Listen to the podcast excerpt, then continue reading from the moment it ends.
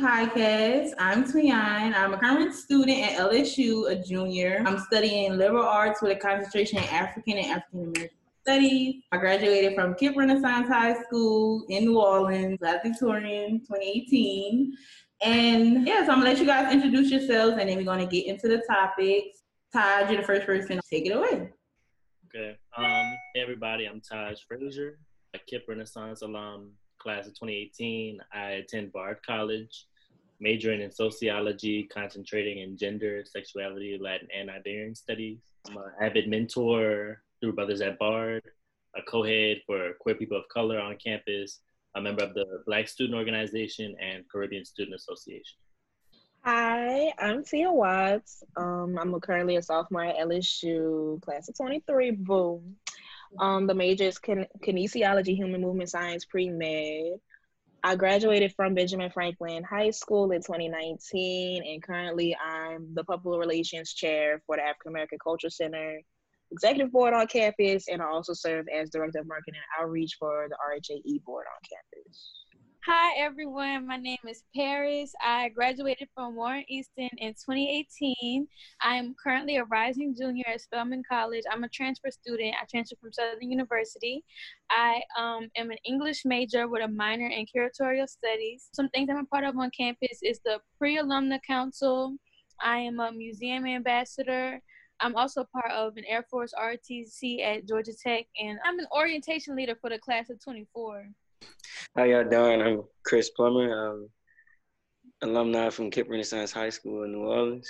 I attend Morehouse College. I'm a rising junior with a major in music performance and a minor in auto engineering, and currently in the marching, symphonic, and jazz band ensembles at Morehouse College, where I am first tenor and a section leader in the marching band. Uh, to the music students from time to time uh, across the AUC, which is Clark and Spelman and Morehouse. So thank you guys for joining me today. We're going to be talking about the death of George Floyd. And did you guys see the video and how do you feel about the video? I know for me, when I saw the video, it was. Is it crazy to say I was numb mm-hmm. in a sense? Like it was hurtful and heartbreaking to watch that. But after literally, I it, yeah, like I entered high school when Trayvon Martin had first gotten killed, like literally murdered. Like I literally spent all of high school throughout this, and now I'm in college, and like nothing has changed.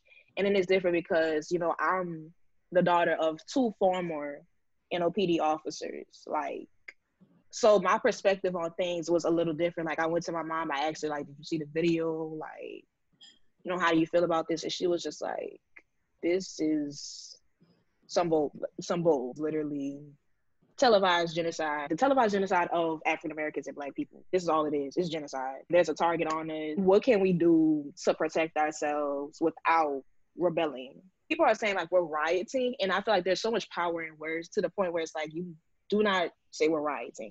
Rioting implies that we have a certain level of socioeconomic advantage, mm-hmm. a racial advantage. Rioting is what they were doing, trying to get haircuts on the Capitol, exactly. on the steps, in the officers' faces. That's a riot. Rebelling, you are already deemed inferior to a certain extent. Just heartbreaking. It really just hurts me to see that there's been no change and it's at this point like what can we do besides do what we're doing now for us like for our people it can be very traumatic and just seeing that over and over really gets old and it's very tiring and people are still very sensitive to it but these videos like these murders that are happening and are getting media coverage are making things move forward like we're seeing change and these are things that would not have happened if people wouldn't saw that video people wouldn't have did the things they did or said or just watched it and like had the resources or whatever to like step up to the plate and really make a difference. Hiding that kind of stuff, it's happened long enough.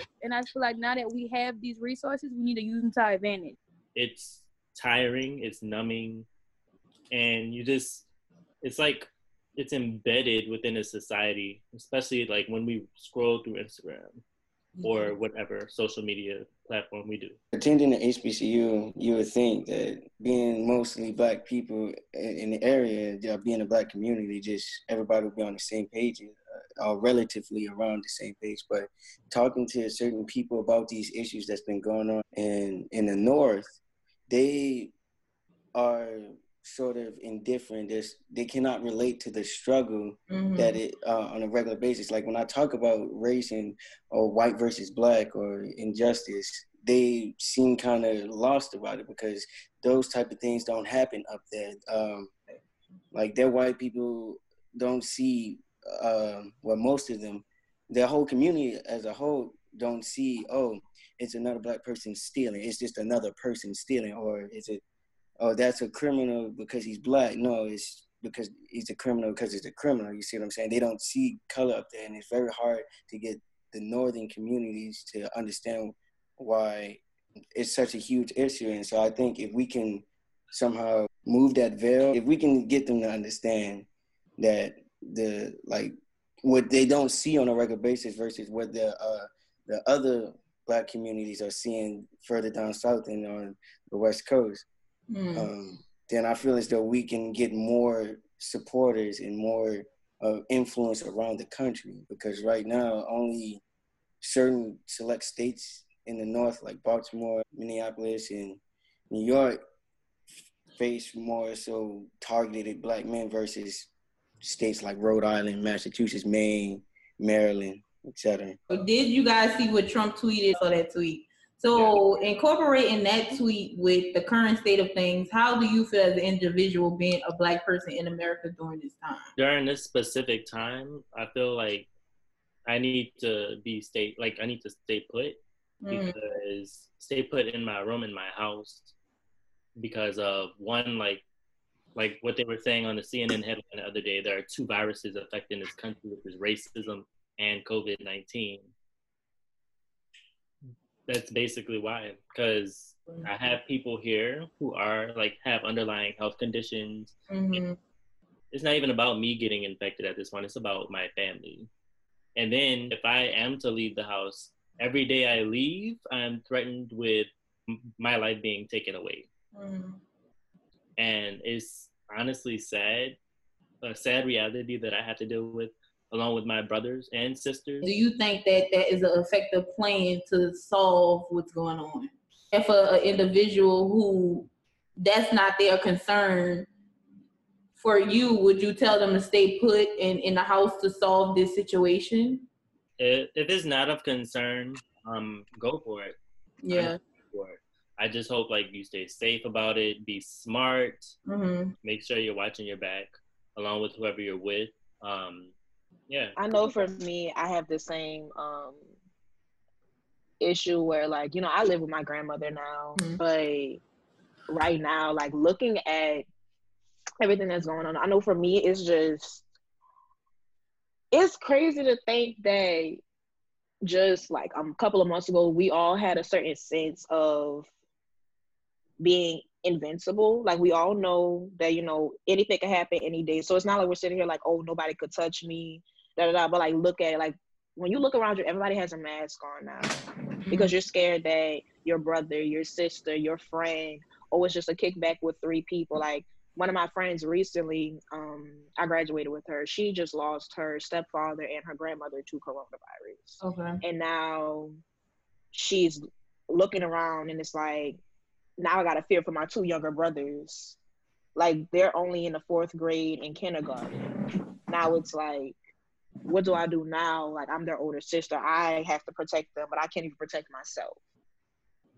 For me, I feel a little discouraged and I know I have to keep pushing through. And then it kind of gets worse when you're, at least for me at a PWI, it's like I haven't seen anything revolutionary or how do I put it? Like anything that moved me to be like, oh, that's my college, that's my university.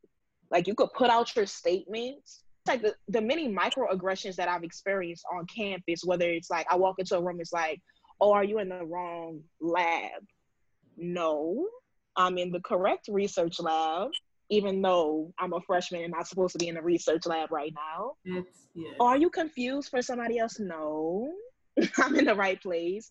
And now I go on Canal Street. It's like, am I gonna get hit by a horse today because y'all don't know how to do crowd control? Like, it's just there's no like you damn you're damned if you do, you damned if you don't.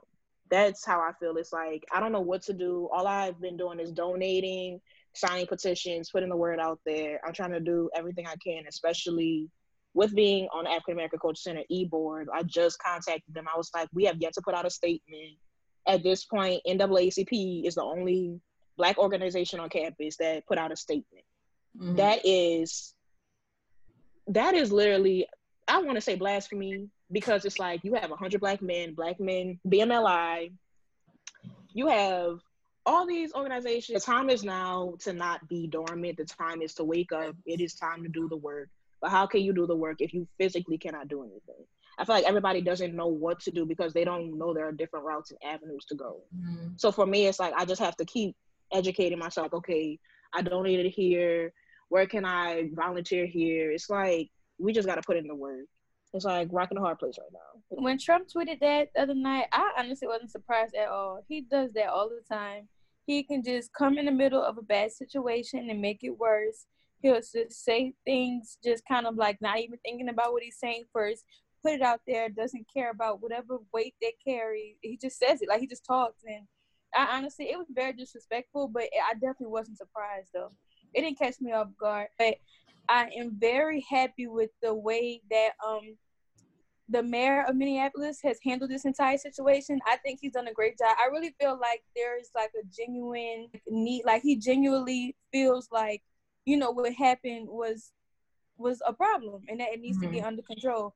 Also, I was happy with the amount of um, white people that was out there. Yeah. Just not necessarily just white people, but like you know everybody else who wasn't you know a part of the black community specifically that were out there helping. But I've also like as time went on these past few days, a lot of people who I've just noticed that there are just so many white people out there who aren't there for like genuine reasons. I feel like they are there to just kind of start confusion and chaos and that I don't like at all. So yeah. at first I was very pleased with the way the mayor was handling things and like the amount of white people out there just kind of showing up as allies, not just saying they were allies, but um lately I don't know, it's gotten really it's no, it's really gotten out of control. So I think um I think Trump's recent actions just further exemplify what Obama said that the leadership is running like chickens with their heads cut off. Like Paris said, uh, the mayor has handled the situation very well versus our own president who's is still failing to deal with the COVID 19 pandemic. But now he has another rising problem that's going to really hurt America. And he's thinking, oh, he thinks brute force is going to settle down. They're either going to chill out or die down. But what you don't understand, like, you can try to put somebody down, but somebody else is going to rise in their place because it's just tired. People are tired. People want it's some change. They want something to change. Why can mass murderers be um, peacefully arrested? They no uh, knees on necks, no um, rough housing, no any unnecessary force, but people accused of doing the wrong thing are treated like they're dangers, like they're threats when they haven't killed a single soul. Mm-hmm. So, how can you, as a president, allow fully armed white men go to capitals and protest that I want quarantine to be over. I'm sick of it. I want my haircuts. I want to be able to go golf. I want to be able to do X, Y, Z. And you don't send the National Guard for that exactly. when they're armed. But us, we're armed with markers and poster board saying we want to be treated equal. We don't want to fear our life every time we leave the house, not because there's a virus going on, but because the color of our skin makes us a threat to anybody, and that's just not right. We need more prominent leaders. How do you guys feel about the people within the black community telling us to basically stop, like don't rebel, don't burn down buildings and stuff like that. I've seen personally different people going on live, tweets saying this is not going to work. Like, how do you guys feel about the whole mindset from individuals within our community?